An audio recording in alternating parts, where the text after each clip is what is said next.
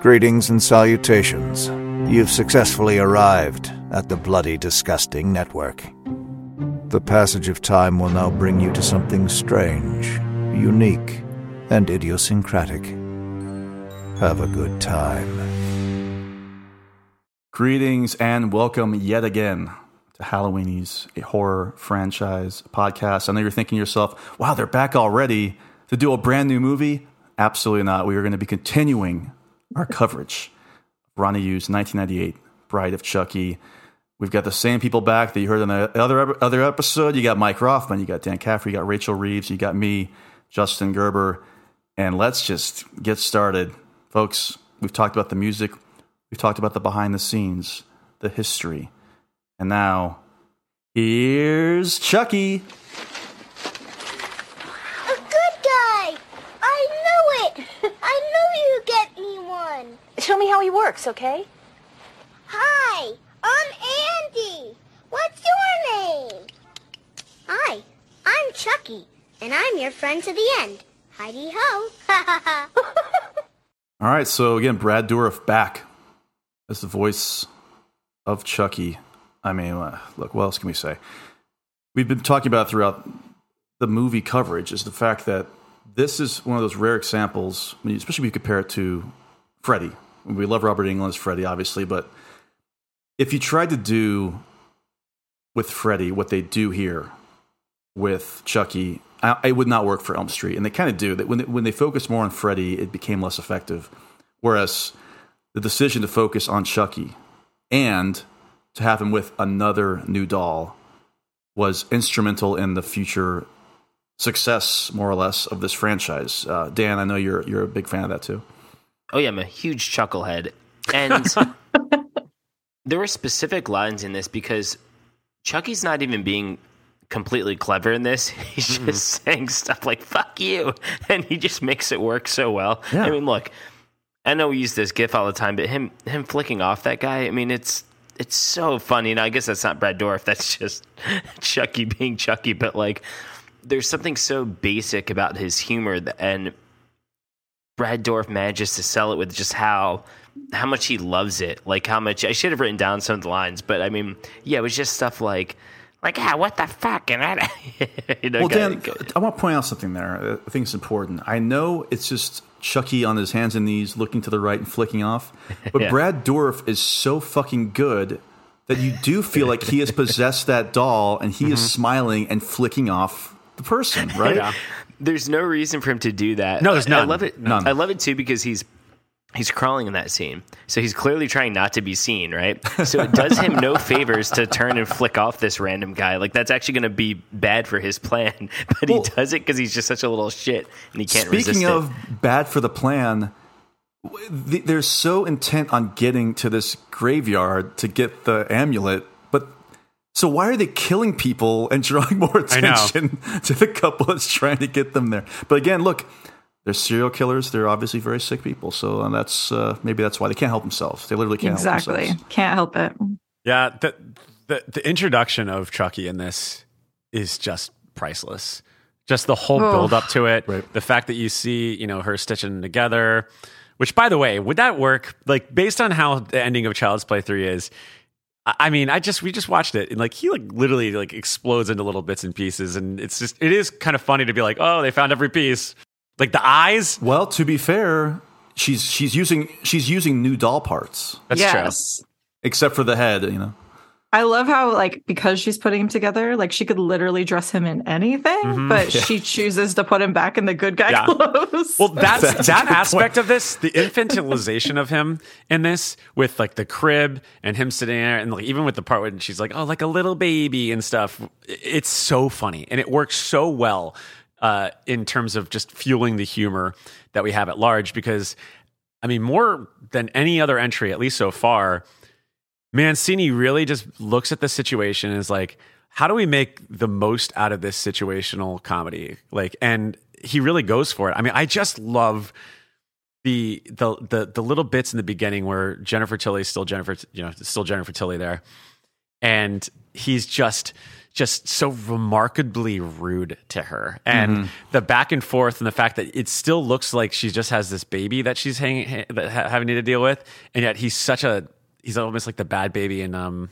was it uh, Roger Rabbit and it, it just cracks that me up Mike, like- when when she thinks that he was going to propose. Yeah. and then he brutal. says, As Yes. as a woman, I was like, "How dare you?" How She's dare like, you. "You left this ring," and he's like, "Ah, that one I stole off, you know, whatever. when I killed her, like that was What are I you, could sell fucking that." Nuts? yeah, Like- what Yeah, are you- and then he says, "What are you fucking nuts?" And he bursts into that laugh. It's just, Yes. uh, it's just so fucking funny. Well, the, the, Oh the, the line I've been saying all week, and it's been driving Sammy nuts, is the "We're dolls, you dolls." like, I just, like I just I can't stop laughing at that line. It's just like you know, you know, it's like how do you how do you plan we do that? You know, it's just it's so fucking good. I I just love it, and like just him being like thrown into the crib.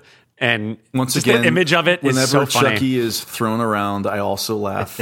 Yes. just because oh, it's no special effect; they're just throwing a doll, a doll in the air. You know? like him It's no- playing with the, the what is it, the teach and play or the speak and spell? or- Speaking the Poltergeist Oh Three God. speak and spell. Oh, that's what if that was a deliberate uh, uh, reference to Poltergeist Three?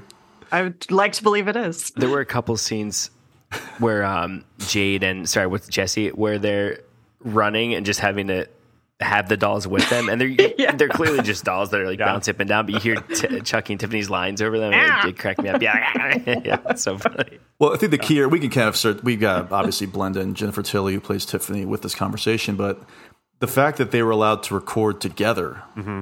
I think, played a huge part in, in the relationship between the two performers and obviously the two characters. And Well, they were and- also able to, which they could not do 10 years earlier, they were able to improvise a lot of that dialogue Yeah. now, too. They were Well, freer to do so. There's a, and I'll, I'll wait till we get to great graphics to talk about it, but there's a specific special effects method that was introduced for this one that wasn't the other films that uh, gave them a lot more freedom, which coalesced ni- nicely with them having a lot more lines. But uh, I'll save it for when we get there. yeah the the whole back and forth is just even like i mean obviously you probably could have done a movie where it's just you know chucky on his own but like the fact that you have another doll there it's it's just it's so smart and just them in the car when they're just like listening Oh, to music gosh. and he's with and, you know, and he, they're just talking about like how the music went, went dead and even just like her like just it's so um like honeymooners in a weird way Yeah. because like she's like staring off at like the, the Christ statue. She's like, isn't it beautiful? Like absolutely oblivious to the fact that he could give a shit. And like he's he's like the last person on earth to find any beauty in anything. and yet she still keeps fi- trying. And it's so f- that that back and forth is just so fucking funny to me. Like I, it kills me. Well, that goes like- back to what Mancini said about her being like a true romantic. You're Mm-hmm. kind of like, find somebody better. You know, you're, you're Like natural born killers. Yes. It's like, Like energy.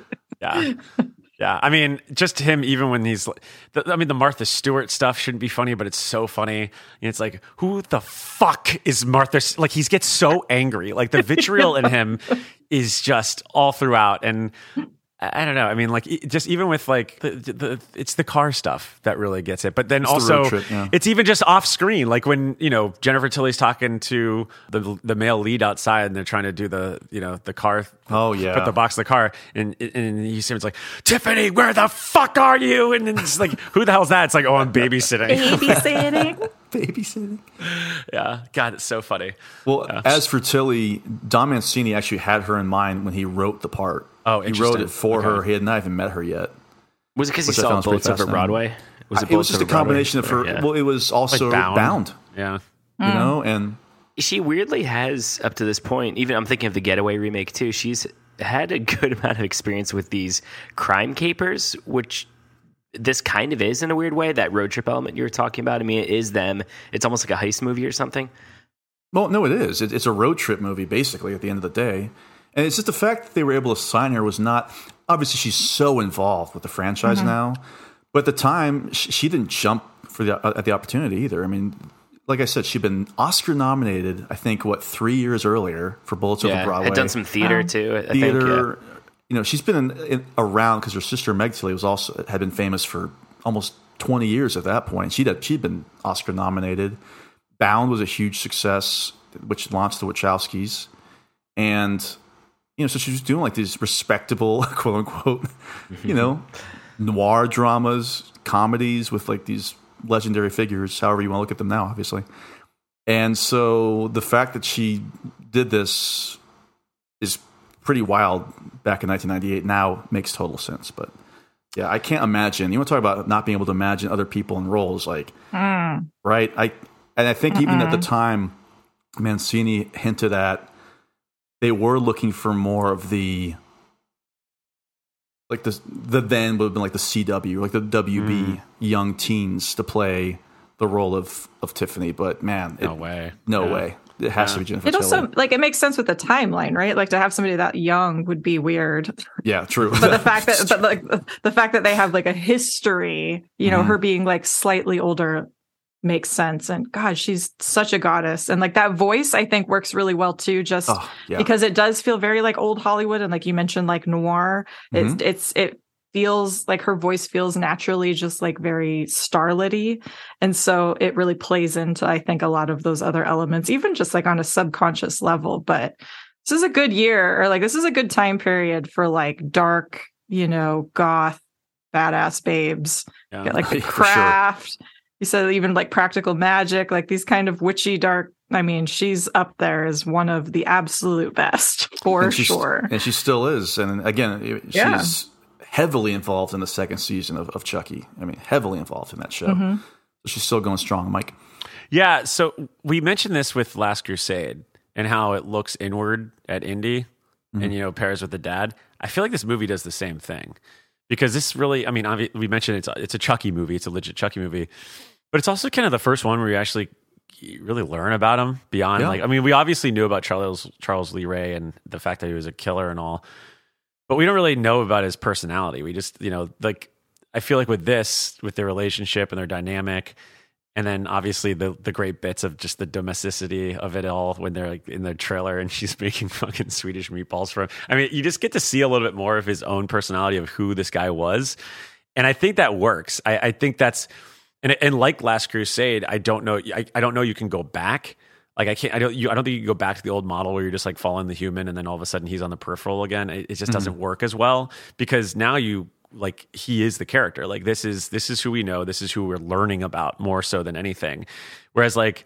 I mean, what do you learn about him in two and three? Like, he really is just like a plot device at that point. Yeah. Like, Yeah. you know, it's, so it's kind of interesting to see him get inward with that. And then also by proxy, Tiffany does. And I mean, I'm more drawn to that. I, I and I, I'm pretty sure Mancini is too, which is why I feel like the other characters are so fucking disposable, right? Like, I mean, it, He knew. Like I said, this was this was not heavily rewritten in terms of oh, we're gonna amp up Chucky and Tiffany, and the leads were actually the true leads of the Mm-hmm. original draft. No, it was never it was never positioned that way. Like he realized he really wanted to change things up and to totally get away from Andy, and to really focus now on Chucky and of course Tiffany, who you could even argue Tiffany's got a bigger part than Chucky does in this movie. Yeah. absolutely. You really yeah. combine all the screen time together, especially. Yeah. And I think, you know, look, Brad Dourif and Jennifer Tilly, both Oscar nominees, both of them. You know, if you have just other people in these roles, maybe they would be just as dull, no shots, as Jade and Jesse. Yeah. But it's that gravitas and like, I know it's just voice work, but that is a whole other can of worms when it comes to acting. Like, you have to still put in a fucking performance. Like, you know, I just just saw, uh, you know, across the Spider Verse, and like there are some genuine performances going on there, vocal voice wise, and it's no different than this movie. Like, it, if it doesn't work, the movie doesn't work, and, and we we're not talking about the series and this movie twenty five years later.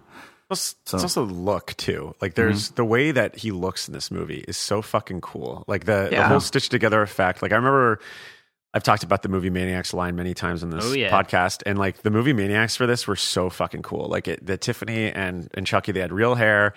They are all he had the whole stapled up effect, and the duality of them is is both hip and then also really funny. Like when they're when they're mm-hmm. just sitting in the back seat and they're just staring at him like dogs in a back seat. Mm-hmm. It is so funny. Like I- I'll just I'll just be just watching it this again this morning. I just started cackling over my coffee. Just like it's just how stupid they look when they're just staring at them in the from the back seat. Like they're like children they're driving around, or like the way that you know whenever you take a dog out for a, a drive, they're just kind of like staring at you or like staring outside. It's that alone, that image is is worth you know it's just priceless. So I there's a lot to its advantage here with the two of them. And again, they're Brad Dourif and Jennifer Tilly have nothing to do with that scene of them just No. sitting in the back mm-hmm. watching him, but you feel like they are there, like they are the ones moving their eyes around and, and, and rolling their eyes. Look, I, I mean, they're tremendous in these in these movies. I can't. That's why it's hard for me to. Like, I know we're going to cover it later this year, but I, I just had no desire to see that Child's Play remake or reboot because it's not Brad Dourif, and it's just so hard for me to accept it. But you know what? I will accept it at least to watch it. I And, mean, uh, it has we'll another see. good voice actor though. It does, and that's the thing. Like, I, I love mean, Mark Hamill, and it, another talk about famous voice actors, but oof, we'll see. We'll see. I'll, I'll, I'll re- reserve any criticism for when I actually see the movie. May the That's all force be with you. I, Always. I do want to say too, just about Tiffany and Chucky, just as characters, they're equally matched in their depravity, which I think really Mhm. helps, like with the humor on both of their parts. Because you know, obviously, Tiffany has the sort of romantic side of her, but she's also just diabolically evil as well. Just like killing, like I'll kill anybody, but I won't sleep with just anybody. Yep. You know, like like she's like equally as bad. So it makes those moments where they're like figuring out what to do like oh just kill him and like oh that's not creative like don't use the knife like that's you know use some Well- be a little bit more unique and it's God, and they don't so and they don't even pretend to couch it for later in the movie like i mean she slits that cop's neck at the very beginning and like Yeah. licks her fingernail before the credits even hit Yeah. you know what i mean so they're not trying to say like either she's become this because of him later on like no she's just as like you said as depraved as her wannabe husband is i think that's so important for the humor because it's it's it makes those moments where she's trying to be like martha stewart even funnier because it's like you are both just so messed up She's kind of scary too. Stewart? I, I I I know this is a stretch because I don't. I mean, it's a horror movie, but it's not exactly scary. But I will say that scene with the motel and she's kind of staring there off, in the, and you see the shot of the mirror. I was thinking, just like if you were the characters in that, that would be the most scary thing in the world to see. Like, like Well, first even off, you when, have no. when Damien is in bed Yeah. and Chucky turns his head slowly, right? Yeah, of course. Yeah. It's ter- it would be terrifying Yeah. if you're in the moment. It's just mm-hmm. funny for us, I guess. yeah, yeah, Because we know what he's capable of and who he yeah, is. yeah. Well, speaking of other characters in this movie, I think we got to move on. That's a section we call Good Guys and Glindas. Tiff?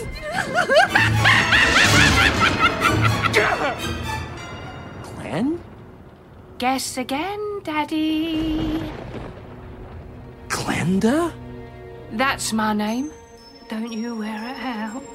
Oh, shit. So the first of the two names we're, we've been having trouble recalling uh, Jade Kincaid by Katherine Heigl. You know, we mentioned at this point she'd been in My Father the Hero and Under Siege 2 Dark Territory. And this was before she would go on to star in Knocked Up and Roswell. Dan, you mentioned Roswell, which was a successful WB show, which was also recently rebooted, apparently. I feel like everything's been rebooted. I just didn't know oh, about yeah. it. And then, of course, Grey's Anatomy for years and years and years. And so you could actually say she's probably the most successful star of any Child's Play hmm. movie. John Ritter, who we'll be hmm. getting to in a second, I guess. But in terms of the lead, probably Katherine Heigl. Here's something, though. Because you hear stories about Katherine Heigl, but you know, it's all tabloid stuff, right?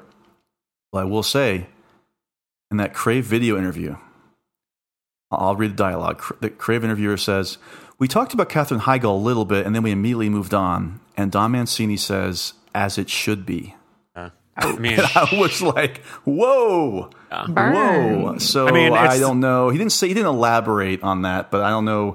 It's, it sounds like maybe there was some difficulties uh, on the set with, with, with Katherine Heigl as well. So like the common denominator, right? Like, I Yeah. mean, I get it. I mean, look, I totally buy that the knocked up experience was probably a nightmare because I, Oh, sure, you know, yeah, the yeah. way they shoot those movies, it's just like two fucking people, you know, that it's just like comedies, just comedians just outdoing each other one another. That would be exhausting. I get I it. also don't disagree with her assessment of that movie. Yeah. I, I like Knocked Up, but I, I think I think the opinions she's had about Grey's Anatomy Knocked Up are not wrong. no, I agree. Uh, But I also understand, like, ah, you're kind of biting the hand that feeds you a little bit with making money. I'll, I mean, it's, I, don't, I mean, I don't know Katherine Heigl. I'm not one to say if if she's quote unquote difficult or whatever else. But there does seem to be kind of a Yeah, I running did. I theme. just didn't know that this was maybe happening on. But like you said, like two things can be right. You know, she Yeah. could be saying everything right about knocked up, the knocked up experience and Grey's Anatomy from her experience, and and and her takes have actually aged quite well, if we're being honest.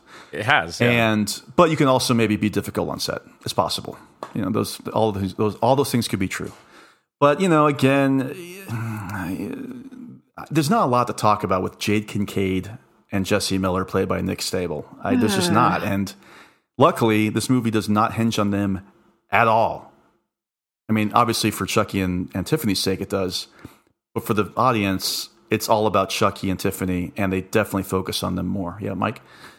I, am reading right here that Julia Stiles had the part and she had to drop out for 10 Things I Hate About You. Smart That's for her because 10 Yes, Things fucking yeah. rules. If she Yeah. was Yeah. able to make both happen, though, is this movie better with, with Julia Stiles? Yes. Well, I think Julia Stiles is a, is a better actor. I agree. But how much would she have had to play with?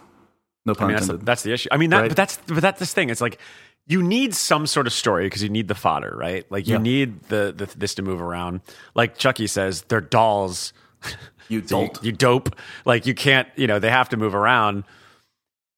This is just enough. I feel. I mean, I feel like they even add too much, but I, I don't know. I'm, I'm, I'm happy with the fact that the that they're pretty much disposable. I mean, even so, even so much so that like by the end, even the cops like, oh, all right, you guys, the Deus Ex Machina detective at the end is like, oh, you guys could get going, and we don't have to ever see them ever again. Like uh, that's that, that's kind of like good. We're good. We don't need to. fo- It doesn't need to be the Jade and Jesse show for the next one and you get that much as in this movie. Like I don't, I don't know. It's they uh, they all seem they all seem like plot devices in the same way that Chucky was in mm-hmm. the first three. True. But it's it's also Bride of Frankenstein too, right? because that's like a whole plot line in Bride of Frankenstein Mm-hmm. is like the fact that it's their wedding day and Henry Frankenstein and you know his wife and like so that's like a a, a sort of subplot in Bride of Frankenstein too. That's a good so I'm point. sure I'm sure that that's well, and I have a that's why they like run away and get married. I think so because why why else is that there? Uh, It, it's kind of it's funny because I do criticize the movie for one that does in the middle start to lean, lean a little bit too heavily on them. But I mean, Rachel's got a good point. If you look at all those old Universal horror movies, no one remembers the human characters from it, right? It's all the monster, and and those movies relied less on the monster than Chucky movies do. So That might be why Renfield failed. yeah. Oh, did it not do well, Renfield? No, no, it did not do very well. Ah, Universal still- Picture, another Universal movie though. Yeah.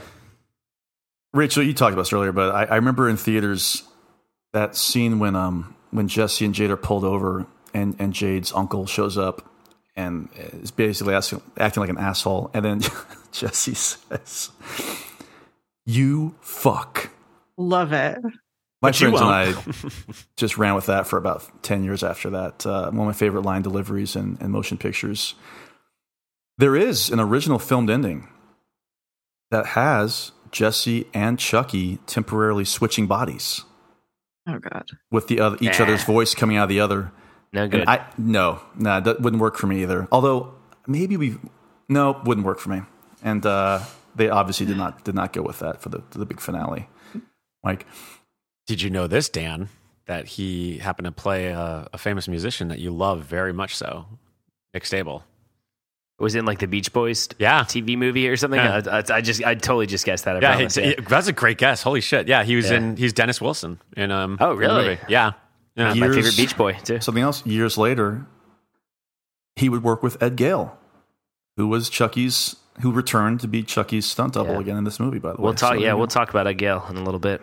It's just they have no chemistry. These two, like I don't, don't like don't. buy them as like a you know lovelorn couple that's running away to elope and get married. Like no chemistry, and then like a pl- part of the plot is halfway through it that think the other one is a serial killer, which it's anyways. It's um It's I ugh. it doesn't. It's not 100 percent successful. And I have also some questions because she's obviously not 18 yet. So what's the story with getting married in New York if you're not 18? Yeah I don't know. I think it's 17 in New York. I could Is be it wrong. really? I, I think so. Well, yeah. maybe the I know what original they plan was to go to the UK, where I think you could marry someone when they're 16 or whatever. Oh, God. But um, so, you know that that might have been it. But uh, yeah, I mean, he's a hunk, so kudos there. Is he? Sure. I, guess. I think he's. A, I, I, Sure. thi- I think he's I pretty think they're looking. both pretty attractive people. yeah, I, I, would say I would They are. say They're just so boring. It makes them like less attractive to me. That's me. true. I, to, you know. his, to his credit, there are some lines that he delivers that I thought were pretty good. Like when was it David is trying to tell him to turn themselves in, and he's like, "What, David? Are you nuts?" Or like he says the way he says that line, I was like, "Eh, he's got some good chops here." But like, I don't know. Yeah, I mean, there's not much going. There's not there. They're empty characters, and You know, they, they're they're archetypes. If anything, I wish that we we had. I wish Heigl. I mean, she's a star now, so we know her. I almost wish that we had a, a star on equal level of Stabile, so I Yeah. don't think about it too much. It's just like, oh, okay, there's two run of the mill characters. Like what was kinda like, David Boreanaz should have should have been in this movie. Is- Oh my is- gosh, yeah. if they wanted to better. match Heigl, yeah, and then he Yeah. could have been like, "What are you mental, David?" These dolls are real. Oh, I, I love I love Angel. Dude, I'm, we're just having fun here on the Halloween's podcast. Hey, David Boreanaz, uh, higher net worth than anyone he ever worked with because he's managed to find out, find, stumble into three major huge shows that's kept him sustainable for like the next, you know, for the last. He's also on fucking that years. fucking U.S. that Seals show on. Well, that's what I'm has been- saying. he you has been- after Bones? Bones, Bones was huge. Bones was huge. I have, like 20 been in years. the show I've seen all of steadily. those. Yes, that's what I'm saying. Like Think, think about that seriously though. For Dave, we've got to talk about David Boreanaz, obviously, on the Brad we talked Chucky about on both podcasts all the time. So He has worked every year in television for 27 years. Congratulations. You, he has a higher net worth than Sarah Michelle Gellar now. He Like, probably that's does. He's cra- getting yeah. paid CBS money, Fox money, and everything else. So, Yeah. also in the film Valentine, which is absolutely influenced by the Scream horror craze. at the time. Absolutely awful. Not Decent great. ending. The ending is stuck with me from that movie. I will say that. I'll give it that. Seek out Valentine. Let us know if he wants to do it on the Halloween. No, don't say that. Patreon. D- don't don't do that. Mike, you, do you can, Mike, you can just sit out. Rachel yeah, can I'll jump sit that. on. Yeah, Yeah. yeah. God, I will, I will get your text throughout the movie asking if, if you wanted to come on. Would just keep bothering you. Okay. beats beats covering the A team. So Well, so another character who actually probably did more in their brief screen time than the uh, Jade and Jesse characters did was Alexis Arquette as Damien. And I remember Alexis Arquette playing, of course, George in The Wedding Singer. The great, I've got time. Great running bit in The Wedding Singer. same year. Same year, incredible. Uh, also, famously, was in Pulp Fiction in the opening scene. with their sister too. Yeah. Yeah, that's right. Didn't even think about that. Which We the covered sequel- them yeah. on the Losers Club podcast because they were the atrocities. the Lobstrosities episode of Sometimes They Come Back Again. Oh, Oh, wait, really? Oh, yeah. Oh, you're right. Oh my god, Justin, gosh. you were on the third one for that one too, right? So you've covered. I- I've been in all all I of of them. was too. them. Okay, oh, yeah. I was gonna say. Oh, wait, I was on. I was. Which one's the third one in Antarctica? I was on that one too. Okay, Yeah. so Oh, wow, this is the that crew. Okay. Wow, we did wow, it. here we are. Which is We've so. got It's Arquette astounding that Connect. has a link to arguably one of the best Stephen King adaptations, which is the original. Sometimes they come back. Yeah, that's a and good it movie. looks a lot like the actual Stephen King world. So the fact that these two sequels exist is astounding. Astounding. Well, it is pretty. It's pretty well. But the character in this movie, Damien, is trying to impress Tiffany. Uh, the whole bit with with with with um, Damien pretending to have killed somebody, but it's obviously them. Well, I, and I love Amazing. to. It feel. It actually feels like a pretty smart and funny commentary on main, on mainstream '90s goth culture at the time. Yes. Yeah. I don't mean like actual goth culture, but like you know Marilyn Manson becoming a big thing Sure. and people being into that. I thought it was like a pretty good '90s joke. Oh, totally. And uh, like the fact that when like they show that they find Damien's body and it has like a picture of Damien like out of, you know, his like goth makeup and it's like Howard Fitzwater. That's, like- a, that's just a great bit. Because isn't that I mean like the whole thing with Marilyn Manson being like the kid Mhm. from like the Wonder Years, Wonder Years. and like just like a total dork and then just gets these really amazing tribal tattoos or whatever you want to call them all over his chest. Well, I also oh, love how they. I'm not sure if it's if it's Ronnie Yu's framing, but they they just seem like totally. It almost looks like Lord of the Rings in terms of the height comparison with mm-hmm. Tiffany and Damien. Tiffany just looks so giant next to mm-hmm. Damien the entire time, and it just makes him look that much more. You know, if we're, you know, inadequate in a way, I guess you could say. Like she Yes. could, D- Damien could never measure up. Basically, Well- is what that says, that tells me. and Arquette's like such a perfect conduit to bring back Chucky. Because the whole time, Alexis is, you know, picking up Chucky and humping it. And it's like, look at this idiot doll. Yeah. and you just know, like, Chucky's furious. Chucky Chucky's is taking notes. And then the whole churning, I said it earlier, it's like a great return. But I mean, this is the return of Chucky. We have mm-hmm. not seen Chucky since, what was it, 91? Yeah, And so him to be on the, the you just know it's going to happen and you're waiting for it to happen. And he's said so, or, and they've said so many lines about Chucky where you're like, all right, when is this going to happen? When is this going to happen? And when the head turns, you're like, oh, here we go. And I'll never forget. I mean, in the crowd, in theaters, people lost their Oh, yeah. shit when Chucky finally delivers the line, and it's like it's not what you do. It's what you know. It's like it's not the size. Not the of size that, that it's counts. What, you, do with it. Yeah. And it's such a it's just, it's such a cool. I mean, I always say a hero moment. You know, it's a good anti-hero moment. Yeah. in a way. You know, Well, I think uh, you know, for a movie that's really funny, it is really disturbing to me when they have that above shot when Tiffany takes the pillow off Damien's face and goes to sleep crying next Oh to my it, gosh. and, and Damien's just laying there dead. That's that's like effective, So morbid. It's Yeah, so morbid. messed up. I think She just like tries to like push him out of the way to like Yeah. give herself more. Oh, God, it's, it's brutal. Next character here, and I was racking my brain about this. It's David Collins, played by Gordon Michael Woolvett. Of all the franchises that we've covered, is this the first out character? Mm. Mm. I mean, we have to go back because I feel like Well, obviously, look, Elm Street 2, let's scream though. there's a lot of subtext going on there, right? But it's not Oh, no, official. Scream- it's not official. Scream is with Scream You know, and um, isn't Scream. isn't um, Deputy What's Her Face's son out in in Scream? Am I making? No, I guess he's not. Is he? I don't remember. no, No, it's not- not Scream. Jasmine Savoy five. Brown. No, I'm, I'm talking about at this point in Yeah, I was 1998. say later. Oh, in now- 1998, Now, every, yeah, no, okay. now every, every movie that's not from these franchises. There's been somebody since, but I'm Mm-hmm. saying at this time, I think that this was extremely. If you want to say groundbreaking, sure, we can say groundbreaking. I guess in this regard for for the David character. Do, here's a question for you guys. I was wondering this because once again, Don Mancini being a gay man, Mm-hmm. do you think the way he gets just gruesomely dispatched was he making any kind of commentary on?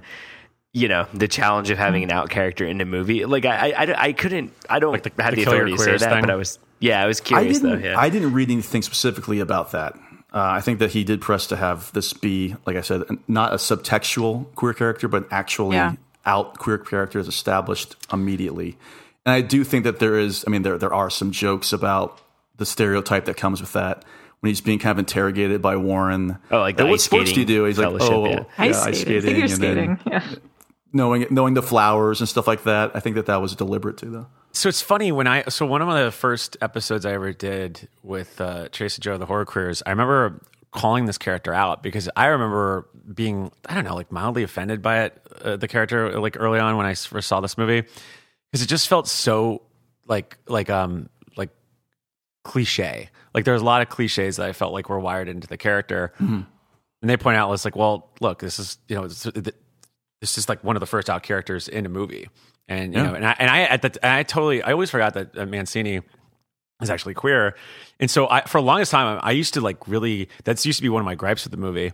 That was like "Ugh, why like why is it so stereotypical? Because it's just like the frosted tips and everything else like that. And you know just the the language and this the even the beginning talking about the flowers I was like all right come on. I like but then it's like you you know that the, the the history of it and it does change change it a great deal. So I do think that now looking back, I do wonder if Mancini is playing with tropes some and and just you know Oh, totally. Oh, yeah. I think so. yeah He is. Because then, 'cause then you get like some really like actual sweet moments. I think that kind of counter that 100%. when Yeah. when like uh, see, I already forgot her name, Jade.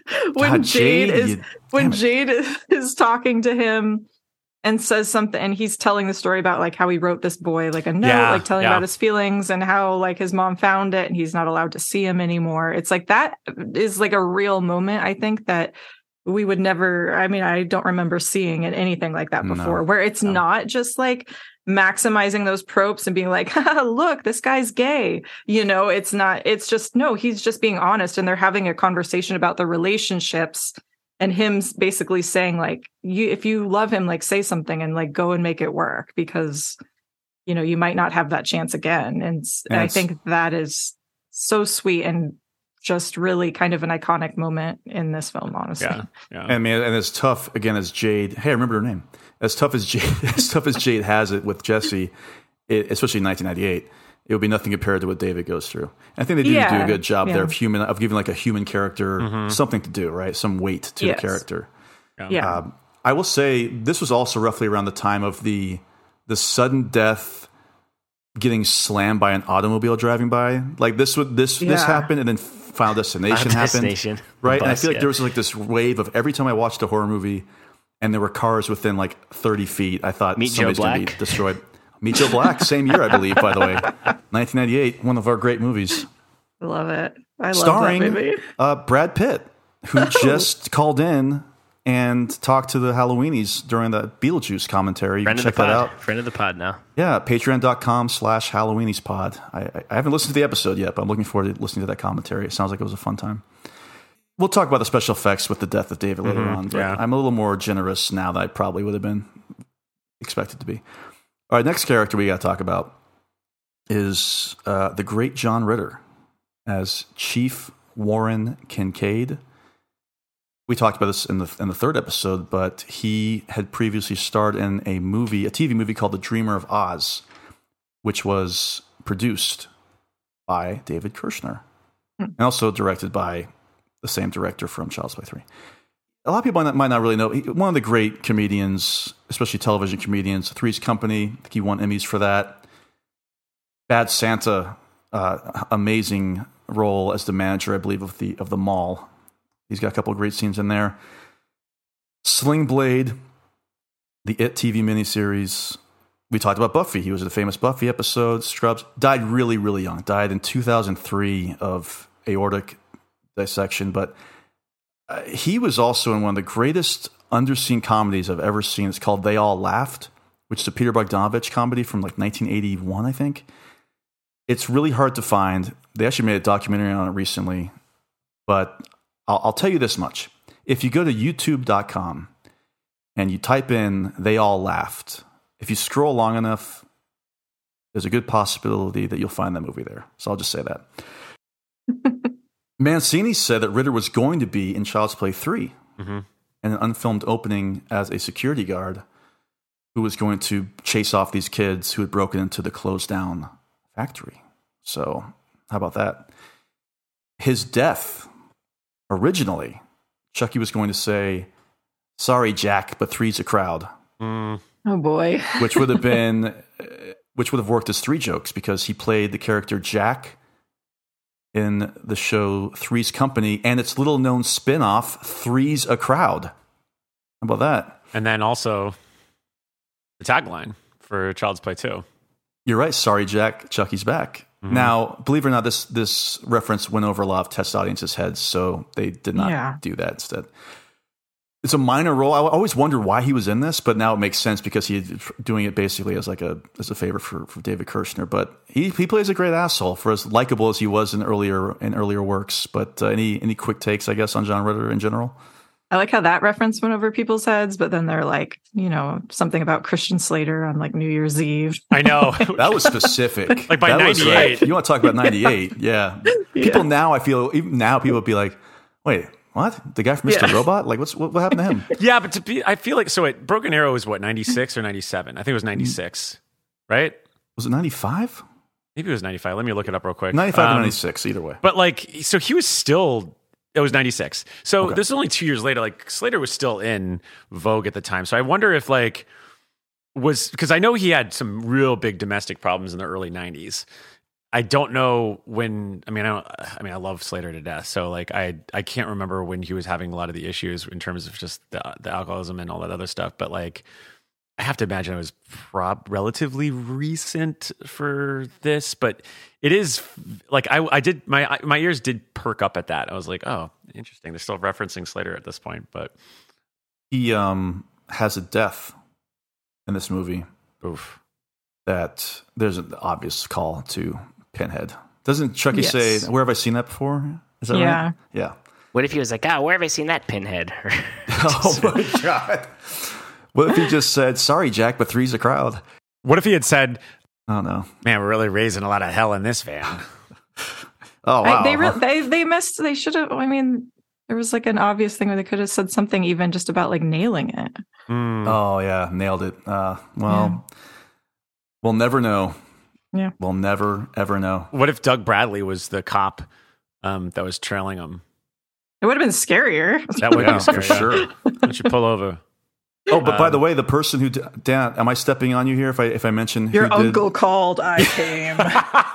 Your uncle called. I It's like came. there's lightning for some reason, and then like you know, Dan, so, but Dan, do you have any notes on the special effects makeup for this scene? I want to step on your on your lane. no, no, no. Go ahead, please. Okay. The person who specifically did the makeup, the pinhead like makeup for John Ritter in this death scene, also worked on Hellraisers two and three. oh wow, How about that? So he little little uh, familiarity with the pins in There the head. You know, a little familiarity. Oh, I'll mention 98. Slater was in Hard No, Rain no. and Very Bad Things. Hard Rain is fun. It's a fun I movie. kind of like yeah. Very Bad Things too, but Yeah. yeah. Uh, very bad things. Uh, good title. I'll put it that way for me. But you know what? Hard Rain. I remember seeing the trailer for Hard Rain. By the way, you're listening to the Halloween's podcast on Brad Chucky. Come on, Uh, I got to is- talk The Slater. first trailer was called The Flood, and it was much Yeah. more serious. And then they retitled it to Hard Rain. I like well, they it. used they used Hard the Rain. the Deep Jars of Impact. Deep song. Rising. Yeah. Yeah. Well, we're gonna move on. Rachel had a, a slight ding towards his character, and the character's name. Oh, you know? We, we don't have to really talk about this character. Oh, but but you're you talking about uh, Lieutenant Preston? Yeah, yeah, yeah. All right, No, I, no, I no. do want. Lieutenant Preston is the lieutenant who shows up at the very end of the movie. Oh, okay, he's, okay. he's like the guy who's been chasing him. I'm talking about the deputy. I don't even have his. I, I didn't even write his name down. Oh. I didn't either. God bless him. Uh, what what they call him in the movie? Like needle or something like Needle that. Needle nose. Needle nose. He has a little needle nose in this. Little needle nose. But yeah, he he dies. Cor- Congratulations. Couple notes on the cast that I want to mention real quick here. Lieutenant Preston, who's kind of chasing them the entire time, is in that cemetery scene at the end. Do you recognize this actor? A For you- hundred percent. All you horror heads out here, Lawrence Dane. Mike, who is he? From Na- from National Lampoon's Senior Trip. Actually, That's not where I know him from. Him. Yeah, No, no, that is him. You're gonna you're gonna kick yourself because you've been just seeing the praises of this movie. Oh, I oh I agree because I he's also in um. Well, he's in that survival movie. Yes, that's the one. Rituals, Yeah, in which With, he uh, he co-starred and produced Rituals. By the way, he died last year. yeah. Wow, he died Oh. last year. Yeah, He must have Yeah. lived a long life at least. That's good. yeah, it's good. Also, the dad and Happy Birthday to me. I like that love it. movie. I like that movie. That movie is Great too ending. fucking long. Too It's long, long but though. great and it's great. But, oh and I love God, the it's long. aesthetic of that movie. It looks Most like a important. This blew my mind. The Wonderful World of, World of Disney produced a sequel to Phenomenon called Phenomenon Two, Wait, really? That's, that's offensive. and Yeah. Change the world Christopher remix. Shyer, Christopher Shyer, who I've never heard of, is in the John Travolta role, and Peter Coyote is in the Jeffrey DeMunn role. What in the world? Oh, But anyway, yeah, Lawrence Dane's in that too, so you can go seek out that movie. And Oh Coyote my Shivers is in the Damien role. Uh, wait, no. Two. Phen- how did this this actually exists? So it's an I know. episode of Wonderful World of Disney. well, an episode means what they would do is they would it was it was a movie. Okay, It was a movie. It was like a two hour movie, but they called them episodes. made for TV movie. made for TV movie. Like they did Splash Two, T O O. You know, they did a bunch of stuff. Ugh. Oh man, what a bad idea. As for the Kathy Najimy cameo, she works at the hotel in the movie. Mhm. She starred in Hocus Pocus, which was co-written and produced by David Kirschner. Chucky. Chucky, Chucky. Charles Lee Ray. I love them fucking witches. Um, I love that tri that trifecta's great. you know, maybe if, Okay. if if it was produced by Chucky, uh, Hocus Two would actually you know be a solvable you know Wow. decent fun wow. movie. As, as Are you a opposed, fan? as opposed to Are you a being a fucking War, Hocus a Walgreens ad. Hocus Pocus Two. I couldn't get through the second one. I, I, I tried. hated it. Yeah. I- I- Have you heard they've greenlit a third one? Oh, I can't sure wait! have. And, I, and I guess it was controversial of me to Rachel, like, make the, fun the of fun it. thing but- there is you said greenlit, but you won't be able to make up the color green in the movie. You can put it that way. Oh. Yeah. Let's get I some just- new cinematographers out here. that's a perfect example of like, and this is something we kind of harped upon in the Beetlejuice commentary, is just like folks not being able to conjure up the magic again, because especially aesthetically. Like that movie, the first one is an aesthetic heaven, just wonderful dive to go into. Even you know, I'm not the biggest fan of that movie, but like. It looks great and it feels like Halloween. And this new one is just like like every fucking Disney Marvel movie. It's just like it's just soaked up. Black. There's no aesthetic. There's just Yeah. none. Like it's just like God damn it. But Well, Mike, it's like all heated over this fucking. St- yeah, really getting upset about Like, Hocus Pocus down. three. Focus too. Probably gonna have All, to pitch all- it all. I'm going to do is see it and then say I'm just going to I'm going to watch something else. It's going to be everybody's going to be other people will be very happy and I'll, I'll be at peace with that. yeah, I'm gonna go watch I'll always Mosquito have the original Hocus Pocus, I guess. So no future season on Hocus Pocus franchise. Oh yeah, Let's just do Hocus Pocus minute. Presto, a minute, or or presto, you're dead. They never learn. So, who's next? wondering where that, that presto was coming from. How I about was that? like, what? How about that transition? We're going to talk about the best kill in Bride of Chucky. And let's start off with Dapper Dan Caffrey. Dan, what do you think is the best kill in Bride of Chucky? Oh, it's killing the couple at the hotel. I think because it's it's gory, the effects are great, and also it's followed right by that iconic sex scene. I mean, there there are a lot of great death scenes in this film, but mm-hmm. for me, that's hands down my favorite. I'll allow it. Ra- I'm kidding. Rachel. Is that controversial? Is that no, absolutely not. It's like, it, it's, that's. I'll, I'll save everybody the time. That's also my choice. Rachel, Yeah. what about you though? What about you? That was that was my choice too. I just love how they're just like, dang, that worked. Like that was awesome. like they're like surprised at their own like It's like how cool that kill was. Yeah. I, I I appreciated that. I mean, there's some good ones. I do. I actually just like Tiffany's 1st Mhm. kill too, Mhm. because it's like such a perfect way to introduce her character. Yeah.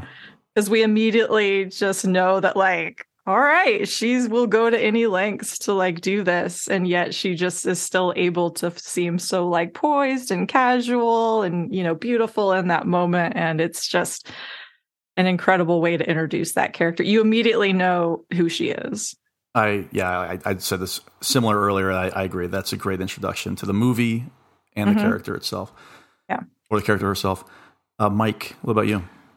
Damien, it's the Yeah. you're talking about introductions, bringing Chucky back. That whole sequence is just awesome to watch. It's it's He great. just sits sits on know. the Oh, he also sits there and says, "Hey, how you doing?" That's Yeah. right. That's another great bit. Funny film, Bride of Chucky. What can I say? good laughs.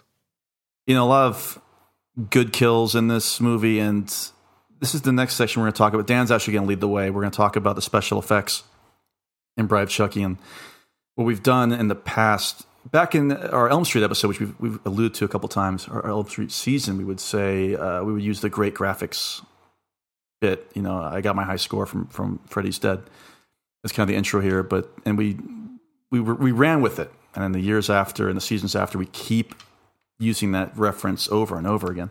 We're going to change it up this time for this episode for Bride of Chucky. And so for the special effects section, we're going to call it Great Graphics. What do you know? I beat my high score. You fuck. you rain's so- pouring down on me right now.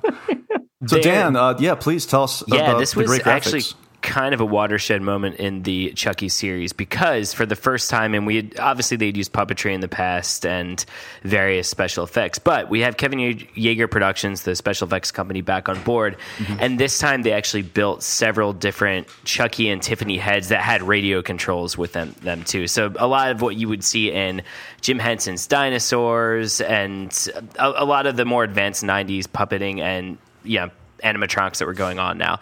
So they actually had three different Chucky heads, uh, including one that was used just for screaming, which I thought was funny, just like ah, ah you know, kind of thing. and then they had four different Tiffany heads with that too. So let, let me and let me read the way these puppets actually worked because I don't want to get the tech aspects wrong of it. Okay, so here we go. Hold on. Okay, so this is from the behind the scenes DVD slides uh, of the of the DVD of uh, Bride of Chucky. Uh, and sorry, you might hear my little Chucky uh, Boone screaming in the background real quick. Okay, so. Three puppeteers are required to handle the movement of each doll's facial features, which are relayed through the use of a radio controlled transmitter. One puppeteer articulates the mouth, one the brows, and one the eyes. The puppeteer working the doll's mouth is also required to wear headgear mechanism, which, when the puppeteer moves his mouth, activates servos, which moves the doll's jaw. So it's almost like kind of a not really virtual reality, but you're corresponding to what the doll is doing. Explains Brock Winkless, who is the main puppeteer, who is also back for Chucky. Um, the voices of Chucky and Tiffany were pre recorded by Brad Dourif and Jennifer Tilly before filming began. Their dialogue is played back, and live mouth movements are then recorded by an animation playback system, which can play back the doll's movements on camera exactly the same for every take. So that's what I was talking to uh, about before when saying that that was the first time they essentially did the voice work first then the puppeteering rather than mm-hmm. the other way around, which gave them a lot more freedom, which obviously corresponds nicely to a film where they're essentially the leads. And then even beyond that, so I'm going to keep reading this.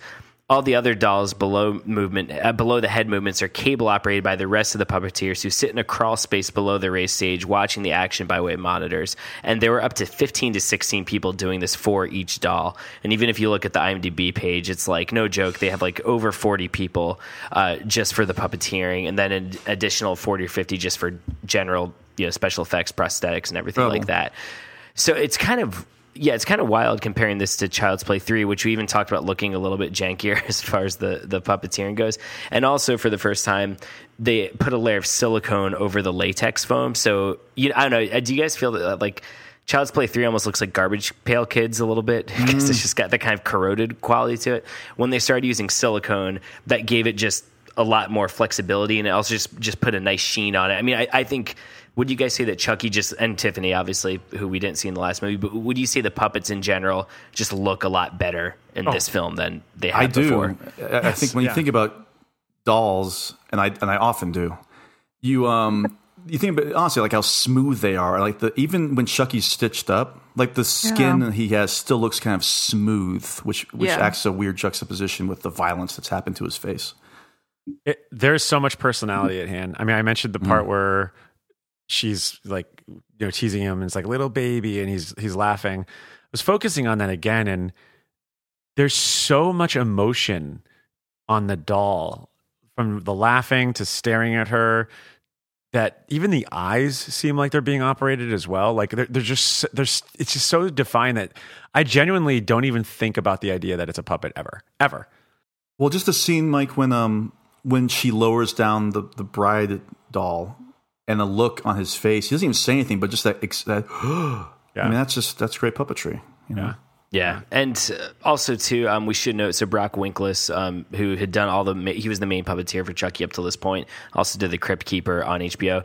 Um, this was his second to last feature. His last time playing Chucky um, in puppet form. I think he did Doctor Dolittle after this, but he uh, was struggling with uh, multiple sclerosis, unfortunately, God. and uh, yeah, died in 2015. So even though he lived a while after this movie, um, the last 15 years of his life, the illness had gotten pretty bad. So last time we see him, unfortunately, um, uh, but you know, performing Chucky.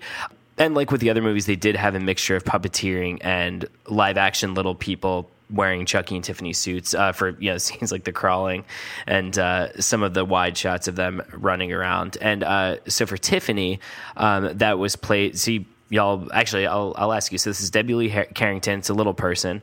Hmm. She's actually been in some pretty iconic shows and movies that we enjoyed. I remember one know? specifically, Yeah, go ahead, Justin. Then we'll do Mike. Seinfeld. yeah, Remember when, plays- when Mickey's like, "Hey, let's go," and, and Oh, something that's happens. She's like, "I don't Yeah. think so." She rejects Mickey. Very Yeah. Oh, funny. it's yeah, so funny. That's a great episode. but he like Yeah, looks because- at Kramer. yeah. because Kramer makes him wear um, what do they call it? in Lifts. it's because it's the child he's playing is going through a growth spurt, and she rejects him. And Is she's, it- uh, yeah, go ahead, Mike. Isn't she in Total Recall?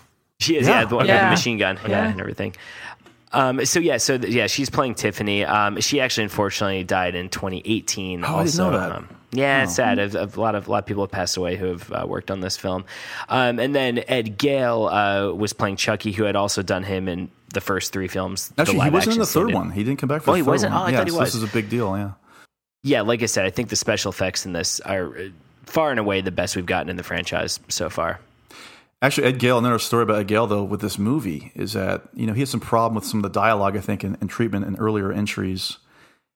There is dialogue in this movie that Mancini, even looking back now, regrets having a character say. I think he refers to Chuck, somebody refers to Chucky or Tiffany as, I believe, a midget, which is really like a really just a bad word in Yeah, it would be a little people, I can't, yeah. you, you can imagine what Damien? the equivalent of that would be. thought Maybe it's might- Damien that says Yeah. it to, Yeah. to Chucky. But Ed Gale was really offended by that line, and so this is, I believe, this is the last appearance, yeah, of of Ed Gale in these movies. So yeah, there you go. Troubled, troubled life, uh, ultimately, to say the very least. I also love the scene where Tiffany is like transforming as a doll Yeah, and just just the just the way it's shot and the way like obviously I know, you know, she's being manipulated as a doll, but it's super fun and just to see that that actual physical doll kind of turn into this you know, with the leather jacket and the dark lipstick. It's it's That's Well, such a it's great fun shot like scene an to see. erotic thriller too, you know, which only recalls Bound, honestly. So that worked extremely well in 1998. There's also some stunt work in this movie. Uh, David Stinson. Do you have anything about this, Dan? I got some, uh, some So notes on uh, this. he was like pinned between a car, right? Yeah. Like during, Yeah. yeah, I, I couldn't find like an interview with him. I mean, he's still working, so I think I think he. Oh yeah, was there's there's a okay, great interview with yeah. him in the Ray of Chucky book. He had like retrograde amnesia, broken bones. Like it still affected people to this day who worked on the movie. Never held a grudge. He it was just a stunt gone wrong. It wasn't like somebody prepared Crazy. something improperly. I think, but he has no ill will towards anybody in the movie. He still did stunt work after this. But yeah, scary stuff. I mean, it's during that one stop uh, car explosion sequence. That's when it happened. It, you know, shut down production for a little while, but uh, scary stuff. You know, stunts, especially back in the day when you're really doing real stunts and stuff like that. Were they using miniatures at all? I don't know. I don't. I didn't read that into it. I don't know it, if it looked like I didn't know if you back knew anything forth. about it. Some of it looked like, re- I mean, really good, but like especially that scene, it, it kind of seemed like they were using some kind of cool like miniature sets for like the explosions and stuff. But That back then, I wouldn't be Either way. surprised at all because now, obviously, they would just use some a CGI in the in the Yeah. background. But look, Looks good. physical physical's always Yeah. Mm-hmm. better. What can I tell you, folks? Anything else, Dan? Or you want us to move on to the next? Uh, ca- I leave it up to you. Keep the RV moving. Well, let's keep the RV moving, and you know what they say: you just can't keep Come on, let's good get guy out of down. here. Hold on, Come on! Fucking shit! He's mine! He's mine! Give me the Now, for this section, we're going to discuss, and again, we're going to go back in 1998. We don't know what the future holds. With what happens to Chucky and Tiffany in this case, do we believe that they could have survived and that there could be a fifth Child's Play movie? Mike, what do you think? Oh, easily. Yeah. I mean, if anything, this is the one that feels like the continuation is just as natural as possible, especially Mm. given the, the you know the cliffhanger at the end. Yeah, especially after you see what happens to him, especially in the first three movies, Oh yeah, where you're like, "There's no way he's coming back." if if anything, this death is child's play. hey, yeah, I mean, Chucky himself says it in the movie. He says, "I'll be back. I always come back." He does. He does lay it out. on the crest. So Mystery know. solved. he admits that you know dying can be a bitch, but Yeah. that he always comes back. So I believe him. Where do you think he goes though? I was wondering about that when he said that line. Like, does, does he go to hell for a bit and then he gets pulled out? I mean, Well, it depends on what you think happens hmm. after you die. You know, well, nothing. Nothing. really get really deep here yeah, at the end of the episode. exactly. Dan, what about you? What do you think? Oh yeah, I think too because there's the the kind of reset at the beginning of this and the restoration and everything. And Tiffany's brand new, so easily, easily. They're going to be fine, even though they belong dead, as she says. They will never be dead. As far as I hope, and as much money as it ultimately ends up making, they'll live forever. So, trying to think of uh, what to do next, but uh, I guess it's time. So, Now park this piece of shit. All right, for this section of um, Park This Piece of Shit, we're going to give our good guy. What are we doing this? Good guy dolls? Like good guy five good dolls, guy right? dolls out of five good guy dolls? That sounds about right. Uh, let's let our guest lead things off. Rachel, go ahead. I mean, I really enjoy this film. Is if I'm giving it good guy dolls, I'm going to give it three and a half. And I don't want to read, you know, too much into this because it's the fault of Jade and that lame boy that bring it down for me. Already forgotten his name. Yeah, I can't even remember. If it was James? 25 percent less of them, I hmm. would love this movie even more. But if it if I was just rating this on the Chucky Tiffany content, five out of five. It's so fun. This is such an effective way to just completely reinvigorate and reboot this franchise, maximizing what is it's done so well, focusing on Chucky and also being aware of what's happening in the landscape of horror and implementing all of that. Soundtracks banging, the Mm. way that it just finally realizes that Chucky is the horror icon, just, you know, next to Freddy, next to Jason. Like he deserves to be there as well. And it's like they finally realized that and embraced it. And God, Tiffany, man, such Yeah. a great character. So yeah, three and a half, but five out of five for Chucky and Tiffany. Fair enough. Fair enough. I'm going to give this. You know, it's funny because my Letterboxd rating was three and a half stars, but I upped it to four after watching it this time because I, like I said, don't love the the teen human stuff. It all feels pretty disposable for me, but because all the supernatural stuff, all the good guy stuff is so good on top of that. The disposability almost becomes a form of comedy, like watching it this time time around, like how it just does become the Tiffany and Chucky show. I love the blending of aesthetics. I love how it's Chucky meets Universal horror meets the screamness of all of it. Um, and once again, I mean, I, I I don't mean to sound like a broken record, but just knowing where all of this went with Chucky the show, mm. I, I I mean, it's it's kind of mind blowing to me. I know it's a little bit before we get there still, so yeah, I'm going to do a hard for Good Guy Dolls for Bride of Chucky. All right. Mike Roffman. Is this in the running for funniest horror comedy of all time? Because I, I think it could be. Sure. I, in the running. Yeah. yeah sure. I mean, I, will hear the argument, you know? Yeah. I mean, because I know someone would probably throw out like Ghostbusters and all, but I still don't, I don't know if I'd lean so much on I just don't know. Horror is a stretch. It, it's, a, it's a comedy horror, not a horror comedy. Yeah, exactly. Right. Yeah, so I'd say horror comedy. I, I, I definitely put up in the top for me. This is my favorite Chucky movie. I think that's an important distinction because I'd still argue the best of the franchise is the original, Holland's original. Mm-hmm. So I apologize, but yeah. uh, but back to Bride. I think it's hilarious. I think it's stylish. And teen drama, be damned. I do think this is a pretty tight movie. Uh, I do agree that the the Jesse and Jade stuff is soggy, but it I, it's so self aware at how disposable they are that I kind of find it funny. So, and, you know, and you mentioned it's 87 minutes with credits, and it really does feel that breezy. I'm never bored. The brevity is contagious, and I think that's why it's so rewatchable. Like I, I never, if it's ever thrown up there, like on Netflix or Tubi or wherever, there's something about it that always draws me in because I just know it's just a guaranteed good time. So mm-hmm. I'm going to go with four and a half good guy Ooh, yeah, here we I'm going go. high. I'm going high. I just think it's so comedy's hard. It's really hard. Yeah. And Mancini's script, it's fucking great. And he knows this character in and out, and it shows on the screen. So I'm going to give it four and a half good guy dolls with a little, maybe a couple Swedish meatballs to round it out. So it's very romantic of you. Yeah, yeah. Don't forget to do the dishes. Oh, I'll throw them out in the back. Yeah. Uh, yeah, for me, I just think about 1998, and they could have gone two directions. They could have leaned heavy into the uh, Child's Play 3 of it all, or they could lean heavy into the Child's Play 2 which it, granted they owe a lot to Scream, but this definitely does recall the Funhouse vibes of Child's Play 2 in the way that Child's Play 3 does not. Having Graeme Revell back to do the score after doing Child's Play 2, another huge plus as well in this movie. Very funny. The, the choice to, to put your antagonists as basically the leads works 100%. As I've always said, whenever Brad Dourif screams, it's you'll, you'll laugh. You can't not laugh at Brad Dourif screaming as Chucky. Tight 90 minutes, fun road trip horror movie, laughs throughout. The, te- the teen leads suck. It's Jesse and Jade. I'm remembering it now. I did it. It took three hours and 20 minutes, basically, of combined episodes for me to recall that. Jesse and Jade. We did it. And the, the Peter Pau cinematography, namely uh, the, him, him, teaming with Ronnie Yu, and then David, Man- Dave, not David, but uh, Don Mancini taking that next step towards being the true shepherd going forward of the Child's Play series, all makes for what I would say is, I think Child's Play the original is tier one, and this does belong with at least Child's Play two on tier two. So I'm going to yeah. give it three and a half good guy dolls out of five.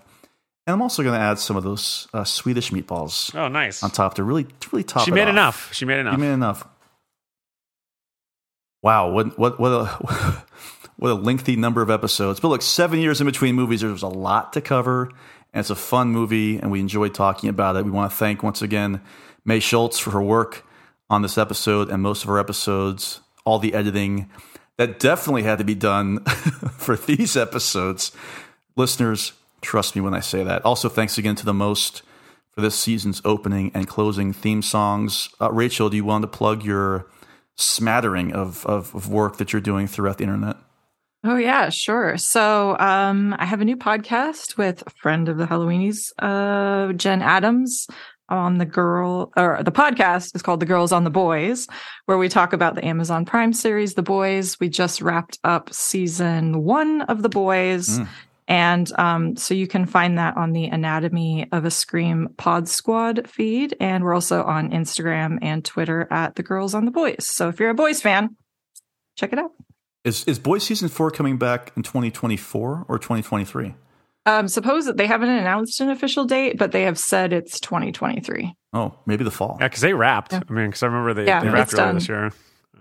Awesome. Yeah, I'm looking forward to that. Uh, Michael Roffman, what's going on over at the Losers Club podcast?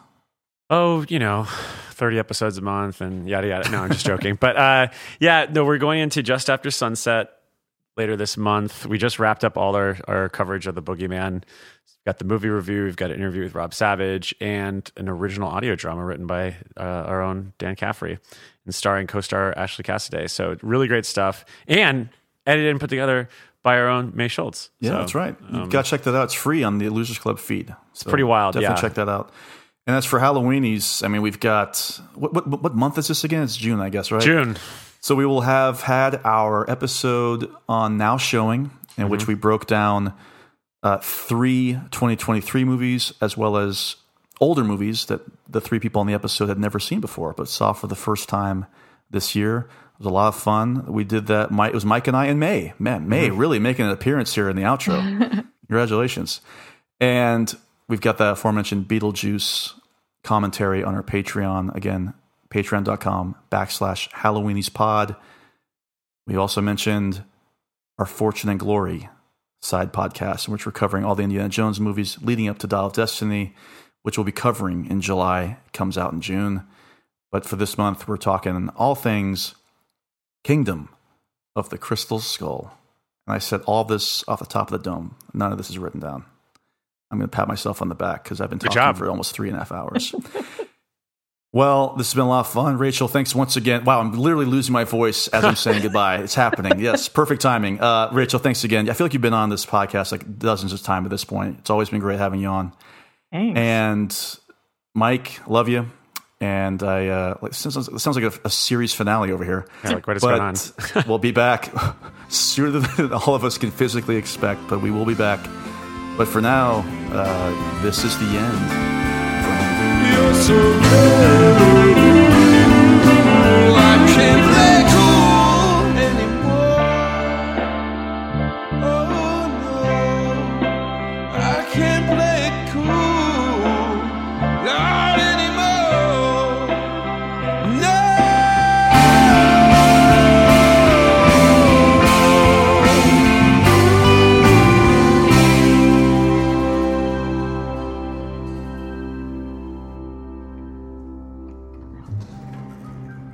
This is the end of our show.